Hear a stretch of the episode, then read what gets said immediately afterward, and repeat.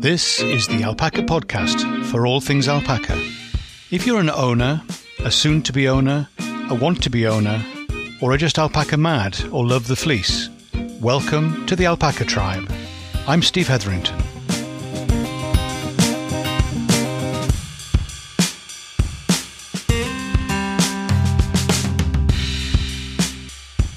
Hi, Steve here, and welcome to the Alpaca Tribe, the podcast for alpaca people. Been really great to catch up with my friend Tanya.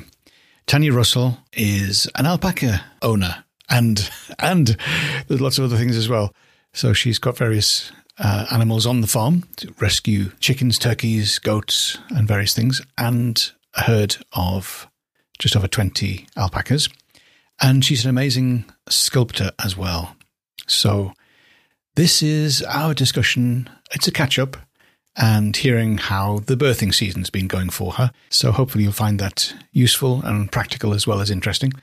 And there's also the opportunity to think about a commission of an alpaca sculpture.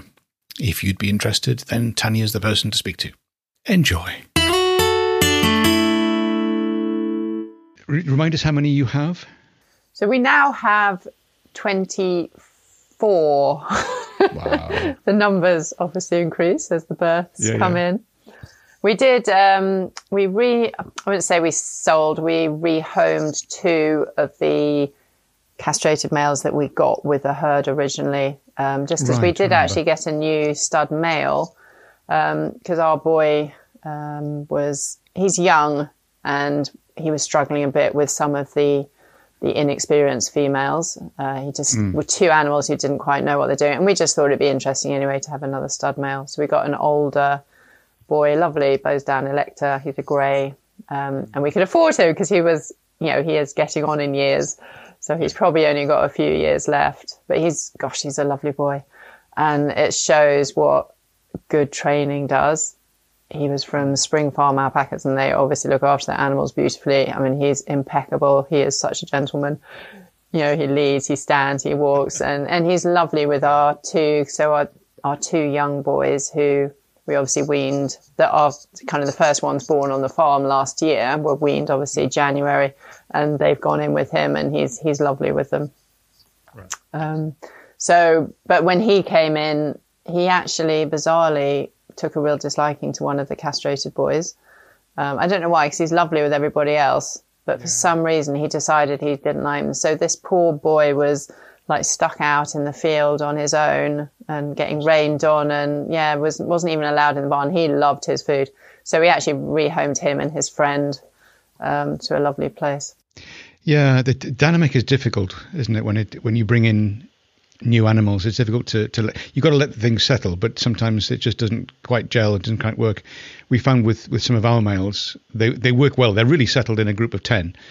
Um, but if you break them down into a smaller group, then one of the middle ranking kind of males tries to tries to show that he's the boss, and he's just a nightmare. And he just has to boss the food and, and bully everybody. And you think, oh, but but in a group of ten, he's absolutely fine. And everything's is a, is a nice balance to it. That's really interesting, and, and I think it's something that we're definitely going to have to learn more about because obviously we are going to have boys coming in and going out. Because even our, mm. you know, our young stud stud male now, he's next year he'll be related to so many of the females that will probably be selling him and then getting another st- stud male. And obviously you've got your weanlings, as you say, coming through and either being sold or not. So we are going to learn quite. A, I can see that that dynamic is going to be quite interesting to get right. Yeah, um, I, oh, always learning. And I hear quite a lot of yelling. They're obviously a bit further away than the females, and I always kind of get a bit worried. Well, you hear it here in the background. I, I, I haven't picked it up on the mic, but yeah. Yeah, this kind of you hear squabbling going on. Yeah. yeah, it's. You don't get with the females yeah. at all, obviously. Yeah, well, they kind of huff at each other, don't they? Kind of, oh, too close yeah. to my food, move away. Yeah, but not in any much, serious. Much yeah, that's true birthing this year. How many how many cria have you had? Are, they all arrived now? No, I've got one more. Um, we are we're late, uh, a lot later than a lot of people. Partly because we bred late last year because we thought we'd be doing Chelsea. Um, but we don't because we've got the big barn. We don't mind that much because they can. Mm. They I always shut them in at night if it's really raining. Obviously with the young cria. and I can put coats on during the day. So I think because of the barn, I'm not so worried about it being late. So we've had four, and we have one more to come. Right. Um, we oh, didn't do that well last year. It was my first year trying to mate, and I just I wasn't organised enough. I hadn't. I'd done so much research in so many other areas, and the mating I kind of hadn't quite explored enough. Um, so we kind of went into a little bit haphazardly, um, and hence didn't do a lot.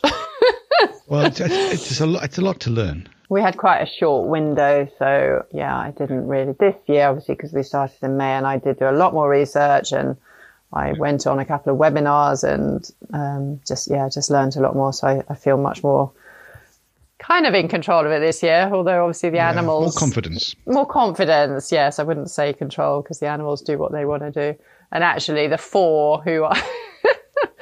bless the four who I really wanted to mate early because they're my maidens. Obviously, my others were the easy ones are pregnant and birthing late, so I'm kind of mating them at the moment. But the four maidens who I wanted to mate early back in May, um, yeah, I think only one of them is currently pregnant. I've literally done it now like eight times. So I mate them, give them, and then do a really good mating. Everything looks wonderful. Yeah. Seven days later, um, they kind of spit off. Yeah. Um, and obviously, I'm watching them when I'm mating the others because they're kind of obviously in the pen sure. next door. So I'm watching their behavior and they all look good. And then 10 to 14 days later, they're straight back down again. So I, I don't know. I'm hoping if I keep going, I will get them all pregnant this year. And then obviously they will hopefully lose weight during the pregnancy yeah. and then it'll be easier next year. Absolutely. It's, it's tricky with the maidens the first time round because sometimes they haven't got a clue. Yeah. and, and therefore it's it's just that it's just all brand new and, and they, they don't understand the behavior and, and almost like the innate instinct bit doesn't kick in as much as you'd expect. Some it does. I mean, we had one. we didn't think she was pregnant because she was so difficult. She just would not sit. It was a first mating and it was very difficult and really not very long. Yeah. And, and so I kind of discounted it. I'm thinking, oh no, she's getting fat. She's putting on weight. And Right. And then all of a sudden she's giving birth. And I think, oh, oh, okay. Missed that one. That was clever. I should have I should have been more attentive. Sometimes some of them take a little bit longer to mature than others. Well, I think I've got three who came with the original herd who are much older. They're kind of eight, nine, ten. And none mm. of hmm. them have ever had cria. Um, and I did actually go back to their original breeder to check whether she had even tried, and she said she hadn't tried. So I, I don't know whether that's the case or not. But I've tried it and they're all really difficult. They don't behave the way they should behave with the male. Mm. So I have kind of mated them all, but I'm pretty sure none of them are going to be pregnant. And I think I'm going to probably give up on them. Maybe someone more experienced yeah. might be able to do something with them. But the maidens all have lain down beautifully and behaved yeah. exactly as they're supposed to behave. Um, so yeah. as I say, it'll come. Ho- hopefully this year, but if if not, then then probably next. Maybe next but, year. Yes. Yeah. I mean, there are exceptions, and some that just won't. It's just there's some reason that we're not aware of that, that they're not going to going to take. But uh, I was reading you, you, had some difficulty with one of them. Been really lucky. The first one this year. so it came it came out obviously with just one leg out, um, and it looked quite stuck uh, and it didn't move for a while. So I got my sister on the phone, my the vet, and she was like, "Yes, you should push it, push it back in." And and I had done the birthing course, so yeah. and we had felt around inside a box, you know, with a sadly dead fetus cria. and so I thought I would know what it felt like. I the head was so was kind of, I think, a bit swollen by this point, and I tried to push it back in, and my sister, and I kept saying, "I'm sure I can, I'm going to hurt it." And she was like, "No, no, you're not going to hurt it." But it was quite a shove anyway. I kind of managed to get it mostly back in, I put my hand under, and I just felt this really weird, kind of lumpy. I didn't know what it was. Uh, it didn't feel anything like it felt on the course, so I kind of had a complete panic. Um, it being my first live thing that I had gone inside of. And I, I, yeah, to be honest, I did panic a bit and I thought all these kind of deformed things went through my head. Um, so I kind of pulled my hand out. Um, and was like, I, I, don't know what to do. Anyway, I luckily after about five minutes, the other leg did actually pop out and then I could then pull it. And I actually realized that because the little foot was, was like just under the chin on the neck and because it was inside the bag and it was really soft, it didn't feel anything like a foot at all. it felt really odd. So that was my first experience, which I handled extremely badly. But anyway, it came out fine. Hard won experience, though. Yeah, well done. And then the, the last one who gave birth at 10 o'clock, and she was a maiden. We didn't think she was pregnant because she had an almost non existent mating, a bit like you last year. But amazingly, yeah, she was. But she started giving birth at 10 o'clock. Again, one leg out, and she just didn't want to push. She didn't want to do anything. So eventually I did try and push it back in, got the other leg out, waited for like an hour for her to do something and she didn't. So then I did, I checked back with my sister and she was like, it's not going to hurt if you really gently just try pulling it out. Because I was told on the course not to intervene yeah. if I possibly could, particularly with a maiden. You really don't want, obviously, to hurt anything. But anyway, eventually I, I put a lot of lube around it and did just really gently pull it out. And it did just mm. come out very easy. So I think she just didn't know what she was doing. She was really panicked by it. She kept kind of running around in circles, spitting at this thing because it was making a lot of noise, just stuck there. And it was kind of mewling. And I was kind of panicking a bit because it was making this kind of gargling noise. I mean, I could see it was breathing. So I did just keep leaving it.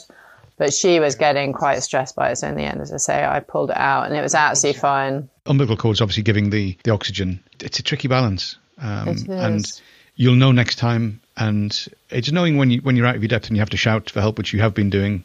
Yeah. Um, and and the other things is is waiting and not intervening is is the right answer, but sometimes you have to, and it's knowing knowing when to do that, and it's it's very difficult. There's not an absolute, yeah.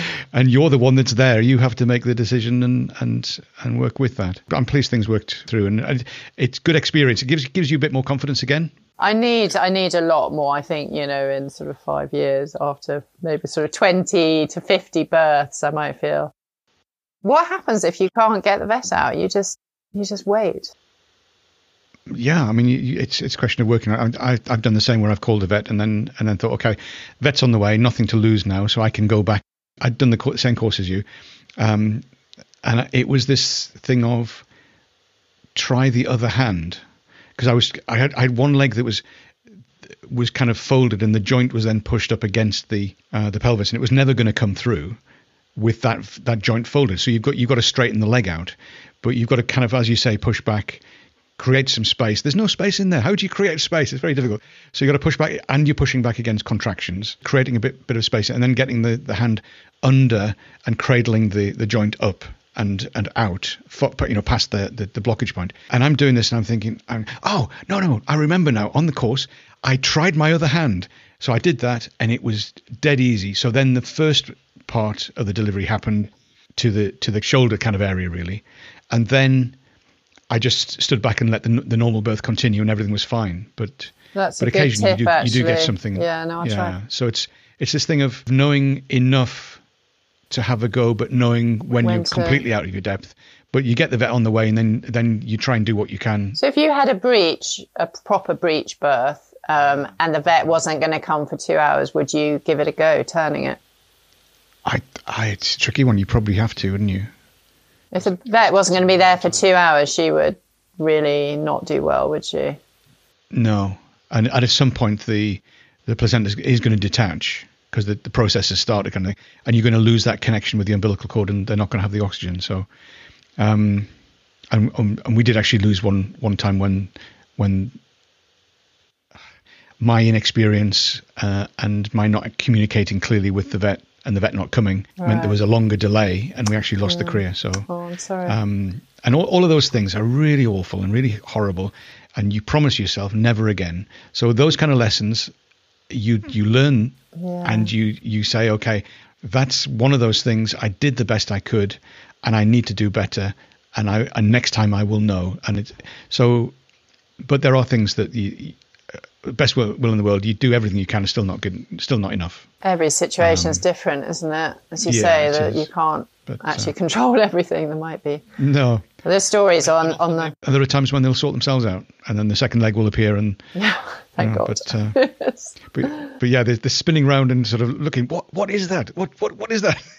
Yeah, she was out. very upset, and I was worried that she, because right. she's quite an anxious girl anyway. I mean, she's really, right. really sweet, but she's very, she is quite anxious. And when yeah. the baby came out and it was lying on the ground, she was really spitting at it then as well. Really? And I was like, oh God, she's not going to take to it.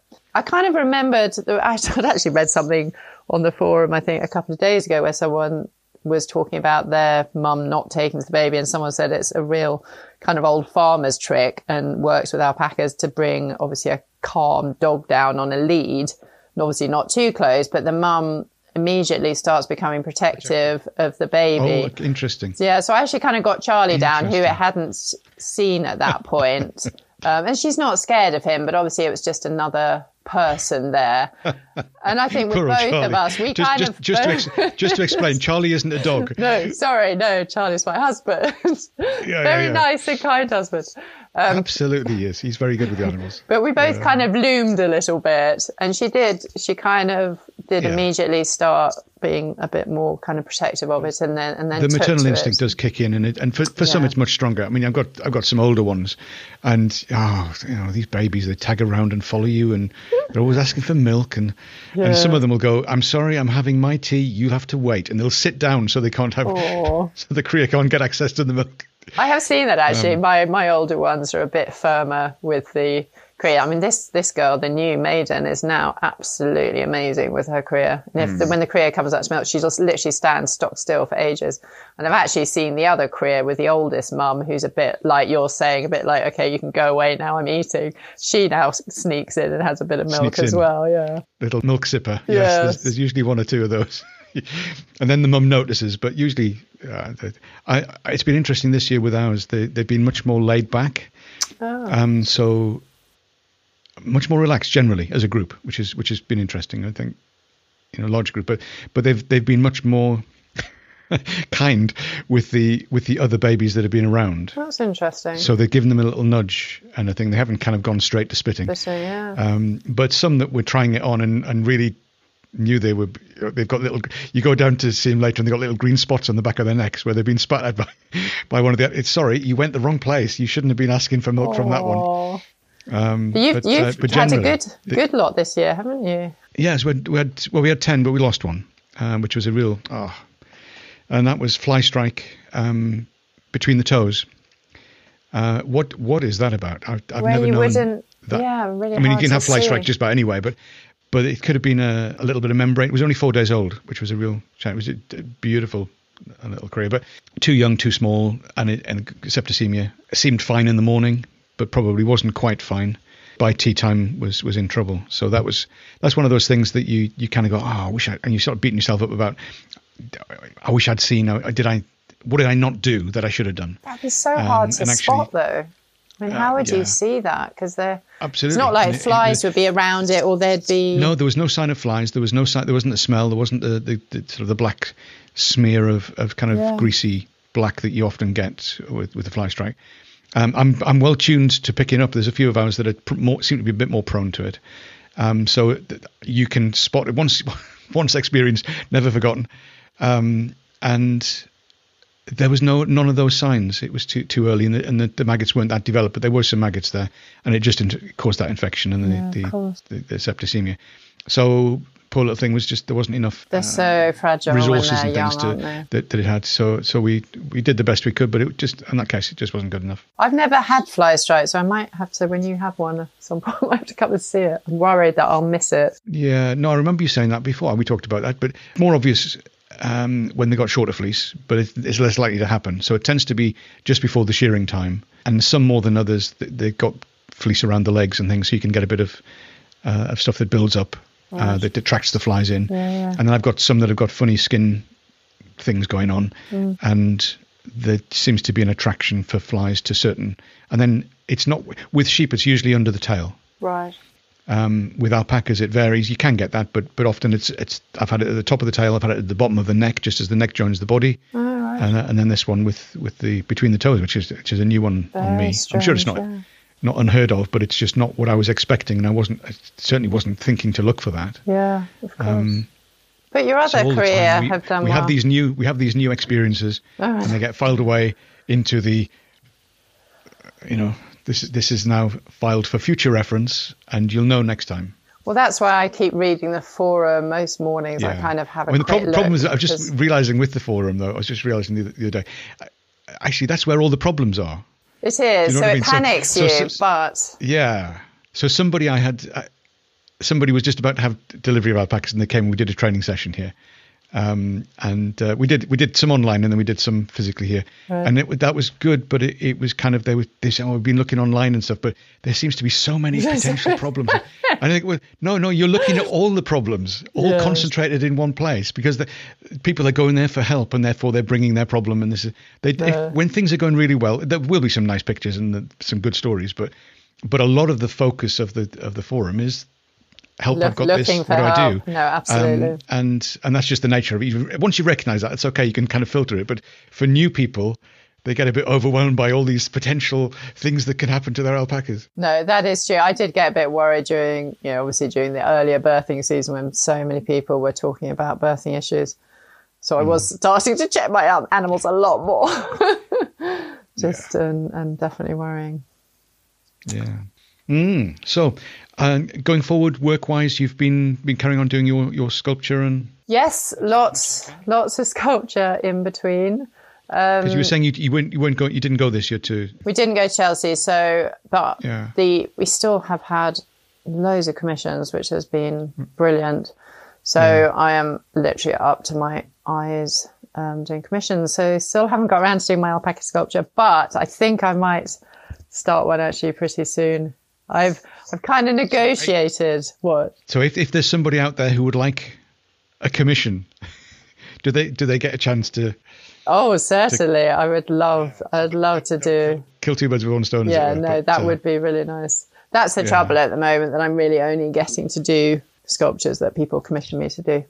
yeah, Uh, so which is good. It is. It is equally- good. It is good. Equally, the things that you'd you'd quite like to have a go at that you're not able to get to. Yeah, it's, it's, it's frustrating. Yeah, because I spend so much time with the alpacas and they're so beautiful, and I would love Yeah. to do a sculpture of them.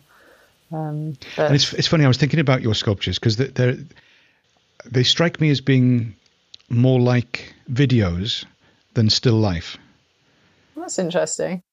and it's it's because you, you somehow you capture the dynamic and the movement in in your sculptures of of the different animals. I mean, some of them are just sat there, but but most of the time there's there's a movement within the sculpture that and it and it just I, as I was thinking about this morning, I was just thinking actually it's a bit more like a video than and it's not a still life kind of picture that's fixed. It's very much captures Yeah. something of the essence of the animals that you you you're doing the thing. So That's a very nice, nice thing to say. yeah, no, I, it, it would be amazing to see them. I mean, alpacas are interesting. I've been watching them for a while, wondering what pose I would use to do a sculpture because they don't they don't move around that much. I mean, most of their poses are quite gentle, but I think because They- are so wander, don't they? They elegant, yeah, they're so elegant that I think any sculpture would. I was thinking particularly, uh, yeah, a mum and cria would be obviously because that's what we see a lot, and that that bond between the two and the relationship and the way they kind of move together is so beautiful. I think that Yeah. would would make a a lovely sculpture if I get time. If I get yes, time. I know it'll We come. are. But but if anybody wanted to contact you, how, what's the best way of contacting you? um, phone or email. Um, my website has got all my contact details. Okay, we'll make sure that that's in the show notes so people can find you easily. Very kind. And, uh, Thank you. Yeah. So, yeah, thank you. It's been really good catching up with you and hearing. I, I was going to say all the the good stories, but uh, the birthings ones when they when they're difficult, they're nice to have behind you and and and Yes, and then past. enjoy But, enjoy um, watching They're, the they're not quite ones. enjoyable in the same way in the process, but afterwards, it's it's good to. No, absolutely. to, to know that you've, you've got past. But uh, no, it's it's great to hear that things are still moving on and, and growing and changing as they do. Um, and so- learning. Still lots Yeah, of you never learning. stop. You never stop. It's always No. more. So great. Thanks, Tanya. Really Thank appreciate you, it. Steve. Really nice talking Take care. to you. Bye. Bye for now. Bye. Bye.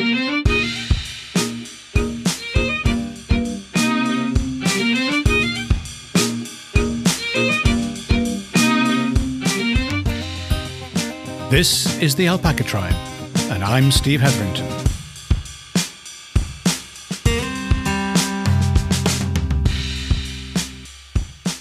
Have a great day